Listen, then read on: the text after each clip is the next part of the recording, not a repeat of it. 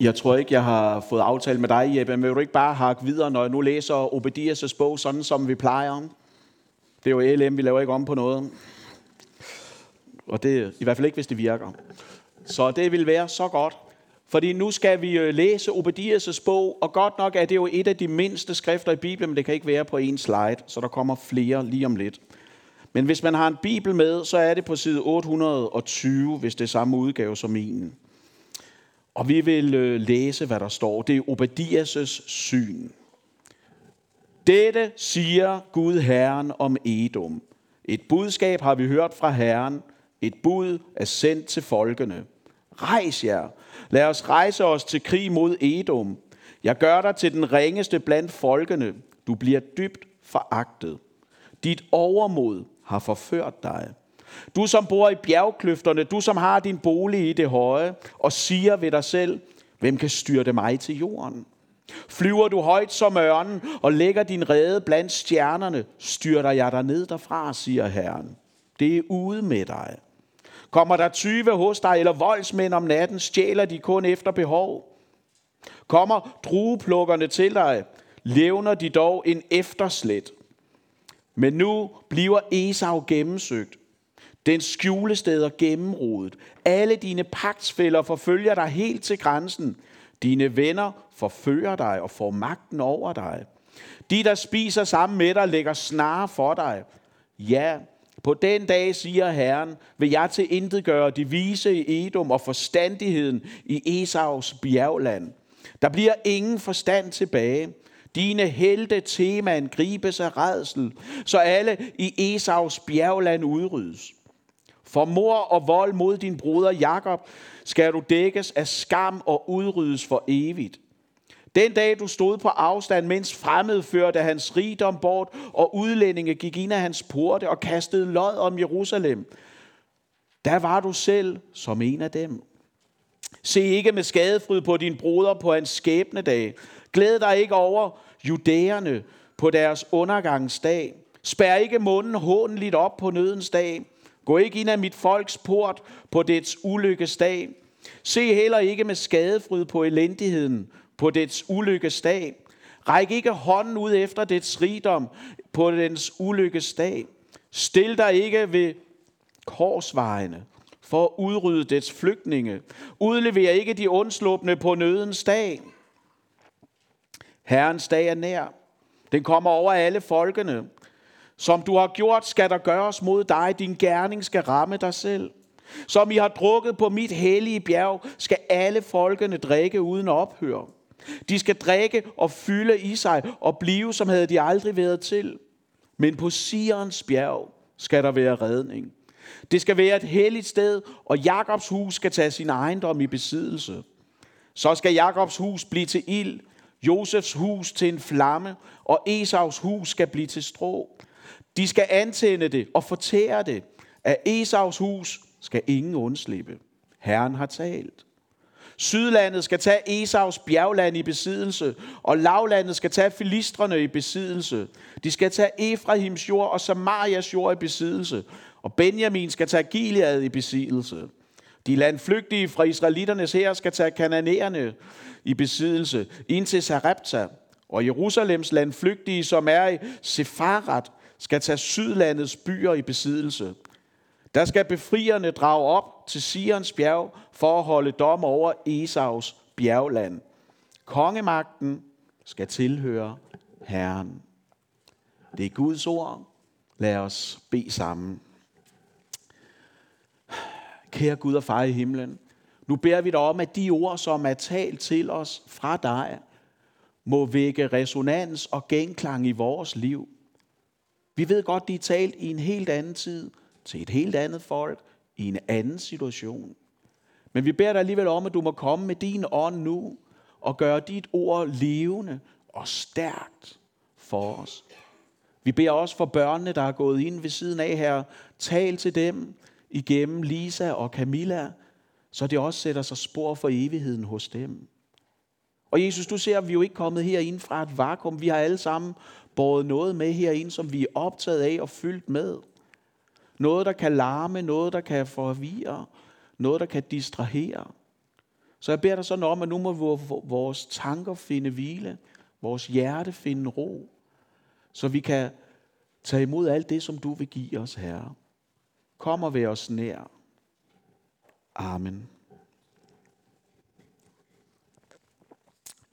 Se, øh, nu ved jeg ikke, hvordan I som øh, sidder her har det med boksning, om det er noget, I gør det i.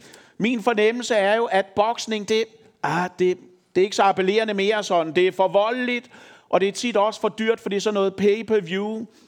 Og øh, sådan har det jo ikke altid været. Fordi da jeg var yngre, da jeg var sådan et barn, så stod man jo tit op om natten for at se ham her. Er der nogen, der ved, hvem det her det er? Det ved, det ved, hvem er det? Morten, du ved det? Det er Mike Tyson. Hvor mange her fik lov til at komme op om natten og se boksning, da de var mindre? Ja, der var nogen. Der var nogen. Og det er egentlig underligt, fordi det tog jo ikke særlig lang tid. Manden, han var en maskine, og han slog meget tit sin modstander ud i første runde. 10 gange, så slog han sin modstander ud i første runde. Han var uovervindelig, og han var frygtindgydende. Man tænkte, der kommer aldrig en bokser som ham. Hvis han nogensinde skal miste titlen, så er det fordi, han går på pension. Og sådan troede man også, det ville være i 1990, da han skulle møde en, der hed Buster Douglas. Man tænkte, at det her det ville være en ren walk-over. Det ville ikke være noget problem. Det var bare another day at the office og så videre. Og som I måske kan fornemme, så endte det sådan her. I 10. runde blev han slået ud. Han blev jo ramt ikke bare af en boksehandske, men han blev også ramt af sit eget hovmod. Fordi hans styrke havde givet ham en følelse af at være urørlig. Og derfor havde han ikke taget den her kamp alvorligt. Og han tabte. Hans hovmod blev hans fald. Og når vi starter her i dag, så er det jo fordi, jeg tænker, at den største fare, der står over for os som kristne i dag, det er ikke den her voldsomme, galopperende sekularisering, som vi bliver udsat for, som vi presses af, hvor vi kan se, at vi dagligt taber terræn på omkring, omkring værdier, omkring det at have vores overbevisning. Jeg tror ikke, det er det, der presser os mest og trænger os mest i defensiven. Jeg tror, at den største fare, vi står overfor, det er ikke noget ydre, men det er noget indre. Og det er vores hovmod. Det er vores alt for store tro på os selv, som langsomt, men vedvarende presser vores afhængighed af Gud ud af vores bevidsthed. Fordi vi tænker, vi kan selv. Og derfor er det, at vi skal slutte vores 11 år lange gennemgang af de 12 profeter med at se på den advarsel, som Obedias nu har givet os. Når han taler dom over edomitterne og forsikrer om, at Gud altid vil være kongen. For 11 år siden, der begyndte vi jo gennemgangen af de små profeter, og nu stiller jeg et spørgsmål, jeg godt ved, der diskriminerer voldsomt sådan, men er der nogen af jer, der ved, hvad det var, vi startede med?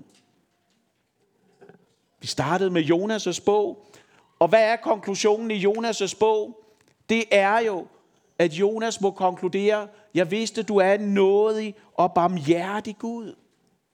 Gud han havde frelsesplaner for Nineve, og Gud førte sin plan igennem, fordi Gud har aldrig nogen plan B.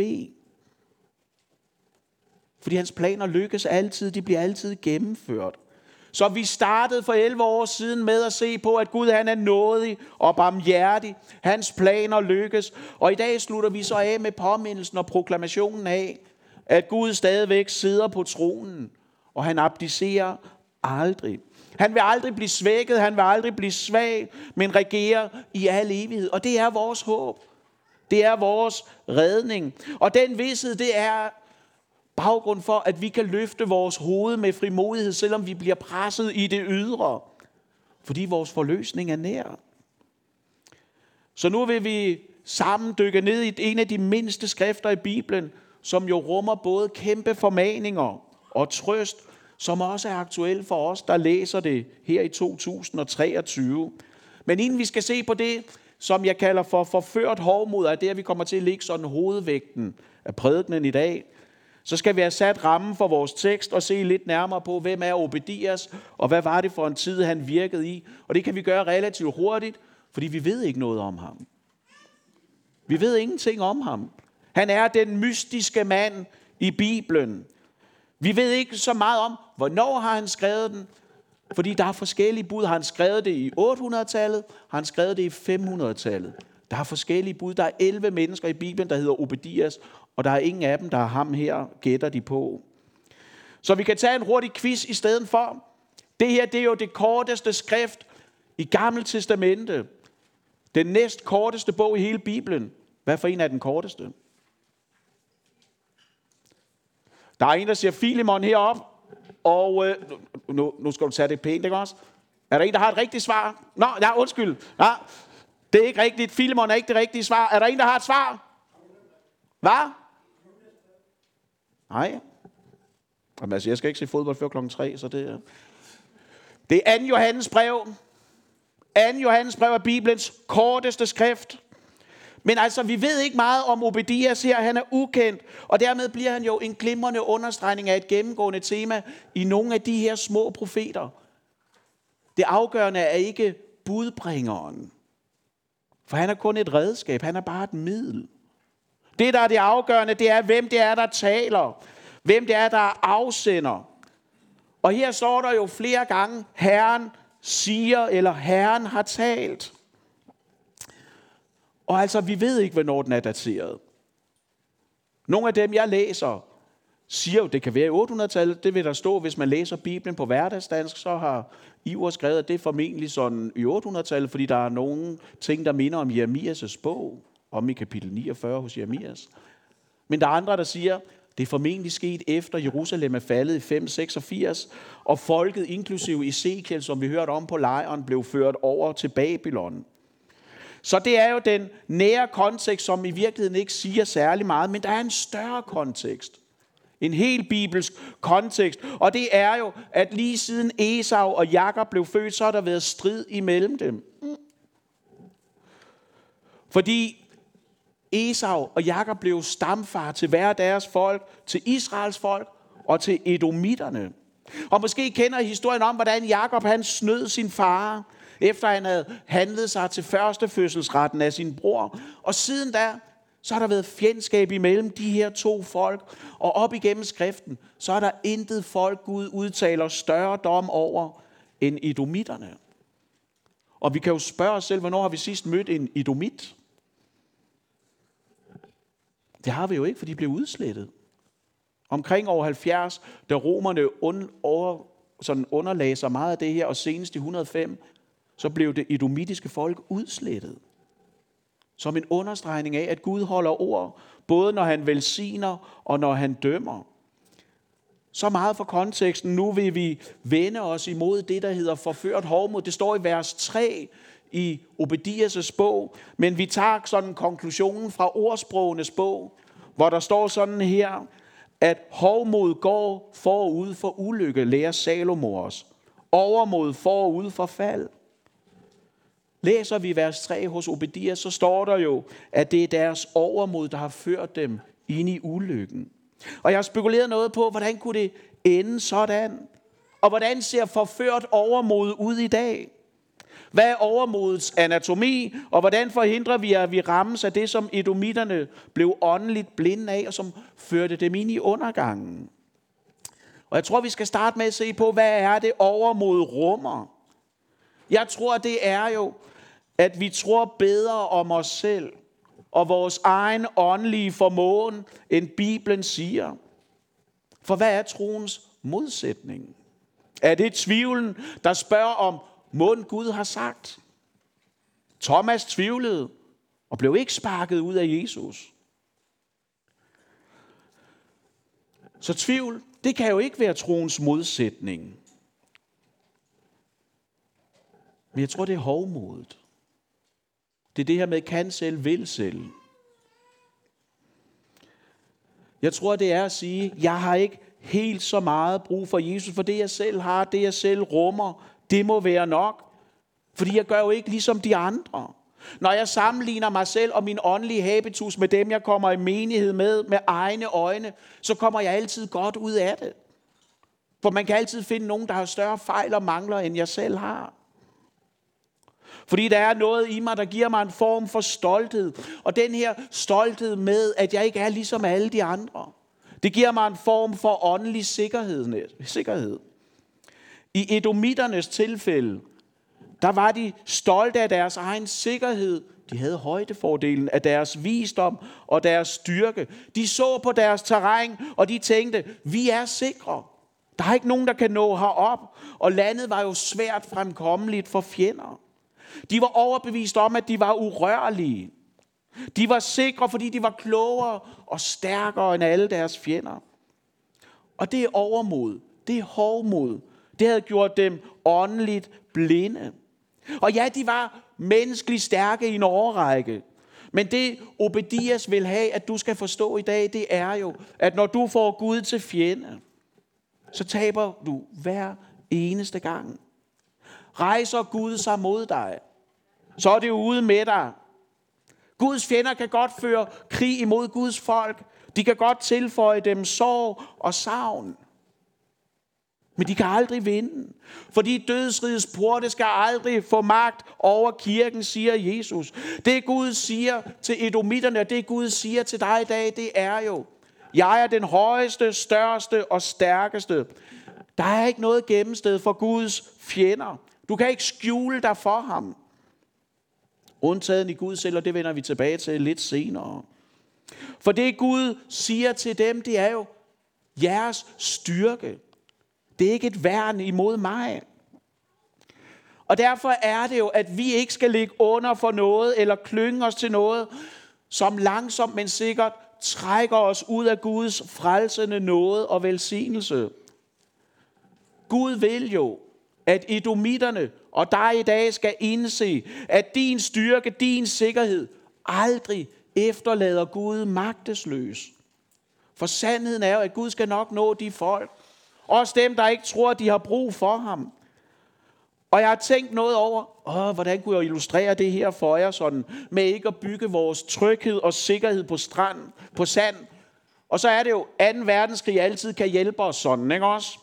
Fordi jeg kom til at tænke på den, jeg ved, hvad det her det er. Det her det er jo den franske Maginot-linje. Starter hernede, og så kører hele vejen op. Fordi efter Første Verdenskrig, som havde været et blodbad uden lige, så tænkte franskmændene, de der tyskere, dem kan vi ikke stole på.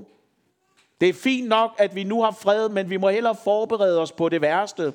Og så byggede de hele Maginot-linjen her, flere hundrede kilometer, solid, hård fæstningsværker. Der var uigennemtrængelige, hvis du kom forfra. De havde, du ville ikke have en chance. Det var et imponerende bygnings- og ingeniørkunst, de havde lavet. Så du havde et imponerende fæstningsværk. Og det ville være den visse død, hvis du angreb det forfra. Og de tænkte, nu er vi sikre. Nu har vi gjort sådan, at tyskerne altid vil blive ude. Og hvad gjorde tyskerne? De kørte jo bare rundt om og tog Frankrig på fem dage. Fordi de kom ikke forfra. Det havde været dødsens farligt. Men de kom bagfra. Og der var det jo ikke sikkert. Fordi prøv at høre, alt det skabte har jo en indbygget forfængelighed i sig, og derfor vil det over tid skuffe. Og det midlertidige må ikke fjerne dig fra det evige. Og det jeg tror sker, når vi bliver forført af vores eget åndelige hovmod, det er jo, at vi bygger noget op, som ikke holder. Og som har en indbygget svaghed. Fordi hvis synden kommer bagfra i den dødelige blinde vinkel, så er du ikke klar. Jeg er overbevist om, at hovmod, det er jo al synds centrum, som hindrer os i at elske og tilbede Gud. Og derfor vil jeg jo gerne, at I reflekterer over, hvor er det, jeg henter min tryghed og sikkerhed fra.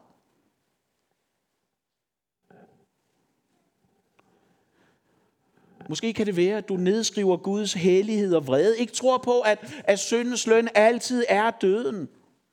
At man tænker, jo, det kan godt være, at Gud har sagt, men nu er vi da heldigvis blevet klogere med tiden. Og dermed, fordi det er 2023, så har vi nået et højere intellektuelt stadie, hvor vi kan forkaste Bibelens sandhed og autoritet. Man omdefinerer synd, afskaffer skaffer helvede, benægter opstandelsen. Nu er vi jo få uger fra påske.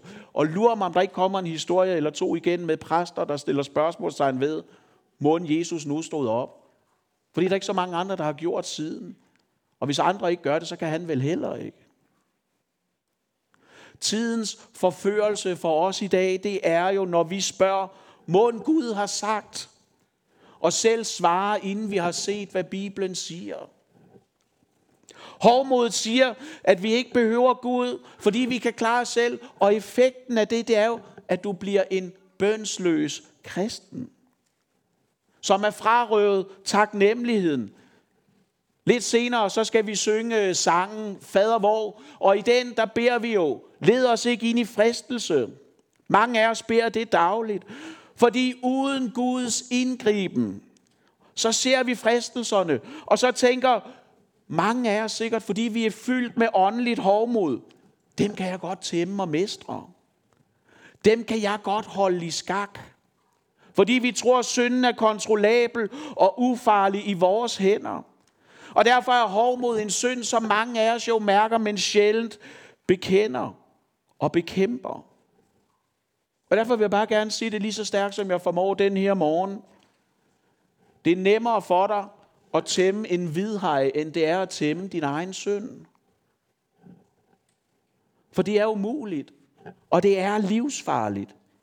Synden er jo tit på indersiden af os, og så kan vi nære den i det skjulte, hvor den langsomt kvæler troens liv, uden at vi andre kan se det, eller hjælpe dig fri af syndens dødsfælde. Synden har jo det over sig. Syndens bedrag, skriver Hebræerbrevets forfatter om. Det er jo, at synden sjældent viser tænder fra starten af. Men den luller os i søvn og fylder os med en løgn om, vi kan stoppe, når du vil. Fordi vi tror, vi kan tæmme og kontrollere den. Og det er jo en løgn fra helvede, som vi ikke må ende med at tro på. For tror vi på den løgn, så tror du alt for meget på dig selv. Prøv at overveje, hvem er det, at du takker for frelsen? Dig selv. På grund af de ting, du har gjort eller undladt. Er der en tak i dit liv, som er rettet mod Gud? Kommer din tryghed fra dine evner, fra din opsparing, fra dit netværk? For tiden, og det er, det er ulempen ved at skrive prædikener torsdag i stedet for fredag, for så kunne jeg jo have brugt Lars Bøge Mathisen, men altså, jeg skrev den torsdag, og derfor så er det Jon Steffensen, vi tager frem her og sådan, ikke også? Fordi han har virkelig været ude i en mediestorm den sidste stykke tid. Fordi han har opført sig helt elendigt over for sine ansatte. Og han har måske også snydt og bedraget, for falsket en underskrift og fået hans teater til at betale nogle af hans boligudgifter. Og når man så går ham på klingen, som medierne har gjort fuldstændig altså hårdt den sidste uges tid, hvad er en del af hans forsvar? Det var, at jeg er god til mit job. Jeg er god til det, jeg laver. Jeg gjorde det i en større sags tjeneste. Hans succes havde gjort ham fartblind over for andre mennesker og givet ham en følelse af, og det er det, vi skal frem til, at det her, det har jeg ret til. Jeg har min gode ret til at behandle andre sådan. Jeg har min gode ret til at få det, og det er givet. Jeg kan tale grimt, jeg kan opføre mig uetisk. Og det kan godt være, at du ikke har dummet dig på samme måde og niveau som Jon. Men måske kender du følelsen. Jeg har ret til. Det har jeg fortjent. Også selvom det går ud over andre. Og hvis du kobler den følelse med tanken om, at synden ikke viser tænder, at synden er kontrollabel og tæmmelig, så er du på vej et meget dårligt sted hen. Gud han advarer os jo om hovmod, fordi det kan gøre os blinde over for os selv og over for andre. Og derfor vil jeg gerne sige følgende, så skarpt som jeg overhovedet formår, velviden at det, det kan misforstås voldsomt, og det, det, det skal det ikke. Dit ego, det skal ikke pustes op af dine gerninger, men punkteres af Guds nåde. Og det handler ikke om, at du skal se dig selv som værende værdiløs og ikke noget værd. Bibelen taler længe og stærkt om, du elskede Guds øjne. I Zakarias' bog stod der, vi ædelsten. Vi, vi, vi kender Esajas' bog, du er dyrebar, jeg kalder dig ved navn, du er min. Bibelen taler ikke om, at du skal tværes ud, og at du er mest hellig og from, når du ser dig selv som et mislykket, uselt, uelskeligt menneske. Det er ikke det, den taler om. Men den taler om, at dit åndelige ego skal punkteres af Guds nåde, fordi forført overmod, også dit forførte overmod, er den direkte vej ind i fortabelsen. Og derfor har vi alle sammen brug for Guds nåde, som punkterer vores ego. Fordi når det punkterer, så ser vi, at vi har et synderhjerte, og vi har brug for Guds nåde. Fordi hvad er det, der sker, når vi beder ske din vilje? Det er jo, at vi rykker over på passagersædet i vores eget liv, fordi vi lader Gud styre og lede mit liv. Der er et vers fra Johannes evangeliet kapitel 1, som har levet stærkt i mig i forberedelsen til i dag, og som i min optik hjælper os til netop det her med at få punkteret vores overmod. For der står, at Gud giver os ret til at være hans barn. Eller Guds børn. At være et Guds barn, det kan kun gives. Det kan kun modtages. Det kan aldrig fortjenes, heller ikke af dig. I Guds rige er du ikke et kunde, men du er bare et barn. Du er ikke en tjener, som vi sang lige før, men du er et barn.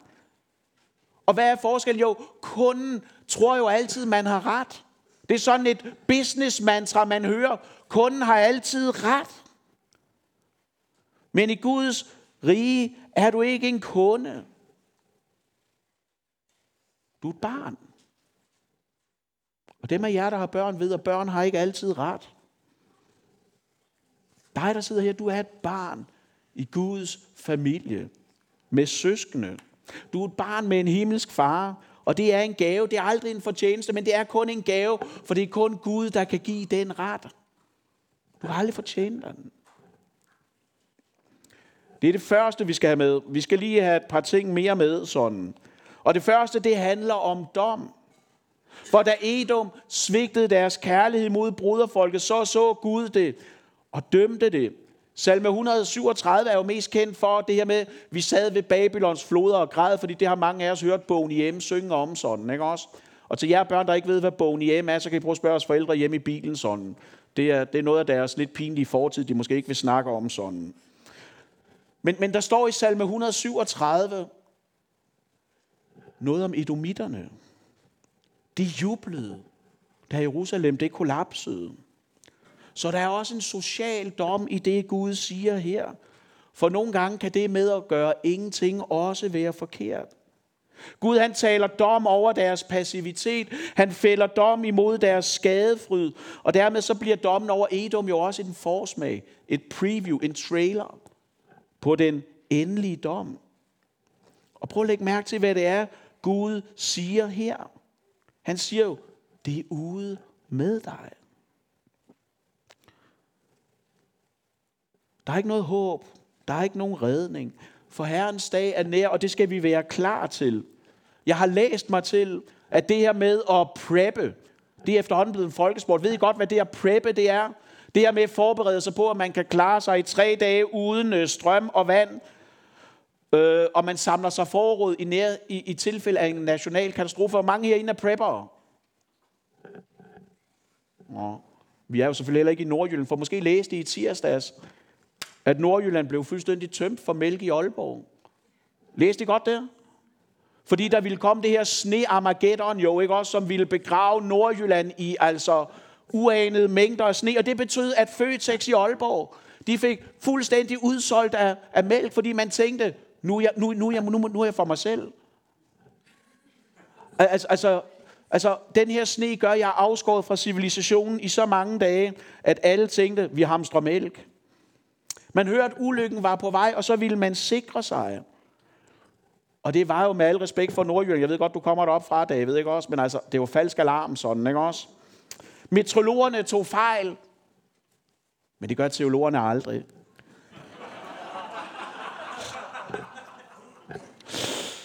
Det gør vi aldrig. Når vi taler om Herrens dag, ellers så siger, der, så siger de masser af slud og sådan, ikke også? Men teologerne tager jo aldrig fejl, når de taler om Herrens dag. Den er nær, for det er den. Og derfor bliver spørgsmålet, er du klar til at overleve den? For der handler det ikke om, at du har hamstret mælk og gær. Og svaret er jo, nej, du er ikke klar til Herrens dag, hvis du er forført af dit eget overmod. Hvis du er blevet bønsløs. For udover at det gør dig utaknemmelig, så kan det også gøre, at, at det her med at være en synder, det her med at være en, som Gud skal forbarmes over, det er blevet underligt fjernt for mig. Hvor vi måske beder om syndernes forladelse i generelle termer, frem for at bekende den konkrete synd. Hvor jeg tager mit eget ansvar på mig. Fordi hvis jeg nu holder det generelt, så undgår jeg jo ydmygelsen ved at skulle sige, at ja, jeg er kvinden, eller jeg er manden. Måske læser vi profeternes ord om dom og bjergprædikens ord om dom med en kølig teologisk distance og pragmatisme, fordi så undgår vi ikke tiltalen, så bliver den ikke så hård. Fordi det med at lade Guds ord lukke munden på os og tage al stolthed fra os, det er virkelig ikke rart. Indimellem, så taler jeg jo med nogen af jer fra menigheden her, og noget af det, jeg synes er virkelig godt og stærkt i vores menighed, det er jo, der er rigtig mange af jer, der er gode til at sætte ord på det svære og lidelsen. Det er virkelig godt. Vi er et lidende, trøstet folk på vej hjem sammen. Og det tør vi godt stå ved. Jeg synes, vi gør en del for at krølle åndelige glansbilleder sammen, fordi det ikke afspejler virkeligheden. Men der er noget, jeg har lært i de her samtaler med jer, som er gode til at sætte ord på lidelsen, som er gode til at sætte ord på det svære. Og det er, at der er mange af jer. Og jeg, jeg, jeg tror faktisk også, at jeg selv er en af dem, som har svært ved at tage imod hjælp. For det der med at se sig selv som en, der har brug for hjælp, det kan nogle gange være næsten en kopernikansk vending. Fordi man vil hjertens gerne hjælpe andre med meget, og man vil også gerne hjælpe med det i lang tid. Men, men det her med at modtage, det kan nogle gange godt være svært, fordi man ikke ser sig selv som en, der har brug for det. Fordi man synes, der er en eller anden form for opgivelse i det. For det her med at være hjælpeløs, det er rart i teorien, men smager grimt i virkeligheden. Og derfor kan vi have svært ved det. Og det jeg gerne vil, I skal forstå med det her, det er jo, at over for Gud, der er du hjælpeløs. Og det er i virkeligheden din redning. Fordi Gud ser også din synd, og han dømmer den. Dit, dit hårdmod kan godt distanceblænde os andre, men ikke Gud. Der hvor hårdmodet visker, mund det nu også passer, fordi din synd går jo ikke ud over andre, det er bare noget, du gør. Det, der er ikke nogen, der tager skade, og, og vi tror, vi måske har fundet en, en nødudgang fra dommen. Og der vil jeg bare gerne sige, det er en løgn fra helvede. Du er ikke undtagelsen. Gud dømmer også din synd. Og derfor er det, at nåden skal punktere dit hovmod, så du ikke ender med et diamanthårdt hjerte eller tunge ører, sådan som vi så det i sidste måned, da vi gennemgik Zakarias' bog, kapitel 7. Fordi hovmodet vil aldrig føre dig hjem, men kun ind i fortabelsen. Og derfor er det, at vi har brug for et skjul, der kan stoppe Guds vrede. Og det var det, Nahum nærte os. Hvor er det, vi kan være tryg fra Gud? Det er i Gud. Det forunderlige er, at den tryghed har vi kun i ham, som vi skal synge lige om lidt. Jeg tror, jeg fik øh, overtalt Berit meget sent til at få en sang med, nemlig når vi er færdige. Er det ikke rigtigt? Er det ikke nu, eller hvad? Jo, ja. Når vi er færdige her lige om lidt, og, og vi er færdige lige om lidt, så skal vi synge, Gud, jeg vil skjule mig i dig. For det er kun sådan, du overlever Guds vrede. Den eneste måde, hvorpå du kan være en åndelig prepper, der overlever, det er ved at skjule dig i Gud. For skjuler du dig i Gud, så er du ikke blevet væk, men du er kommet hjem. For hvad er det, at Obadias lærer os til sidst? På Sions bjerg skal der være redning. Og hvad er Sions bjerg? Det er det sted, hvor der er et tempel og et alter. Fordi langfredag og påskemorgen, der viste Gud, at han ikke kan elske dig mere, end han gør nu. For der, der tømte Jesus Guds vredes bære til sidste dråbe for dig, så der ikke er nogen rest. Der er ikke noget, du skal makke med, for han frelste dig helt. Og derfor er det, at vi så på i sidste måned, da, da vi gennemgik Zacharias' bog kapitel 9, at din konge kommer til dig, sagt modig, sejrig, ridende på et æsel, for at du skal være med. Fordi her på Sions bjerg, der vandt Gud tilgivelse for dig i al evighed. Så hvad er det? Obedias slutter med at minde os om, hvad er det, der skal være efterklangen i vores sind og hjerte, efter at vi er færdige med 12 profetbogen. Det er, at Gud sidder på tronen. Gud har al magt. Vores håb, det er ikke, at Gud en dag vil gøre tingene lidt bedre eller mere tålige. Vores håb, det er, at Gud gør alting nyt og syndfrit. På den nye jord, under den nye himmel, der vil der kun være syndere, som er blevet frelst, ikke af dem selv, men af det slagtede lam, der sidder på tronen i al evighed. Og det betyder, Gud sidder der stadigvæk. Han er ikke abdiceret. Du er ikke passet af en vikar, men af kongen selv. Han er ikke faldet i søvn, og han er aldrig ligeglad. Han har en livs lang, vedvarende omsorg for dig, som ikke er udliciteret til andre, men han tager selv hånd om dig med sine navlemærkede hænder. Og det betyder, at uanset hvad det er, der rammer dig, så er Gud større. Hvad der end tynger dig, så er Gud stærkere. Og hvad der end plager dig, så er Gud nådigere. For han har givet dig ret til at være hans barn. Og den ret har han aldrig fortrudt. Og derfor er det, at din konge kommer til dig, for at de skal være sammen i al evighed. Fordi vores Gud, himlens og jordens hersker og konge og herre, han er også i dag nådig og barmhjertig over for dig. Så når han kommer til dig, så skjul dig i ham, i forvisning om, at her er du helt sikker. For der er ingen fordømmelse for den, som er i Kristus Jesus. Lad os bede sammen. Kære Gud, jeg beder dig sådan om, at du må punktere vores hovmod.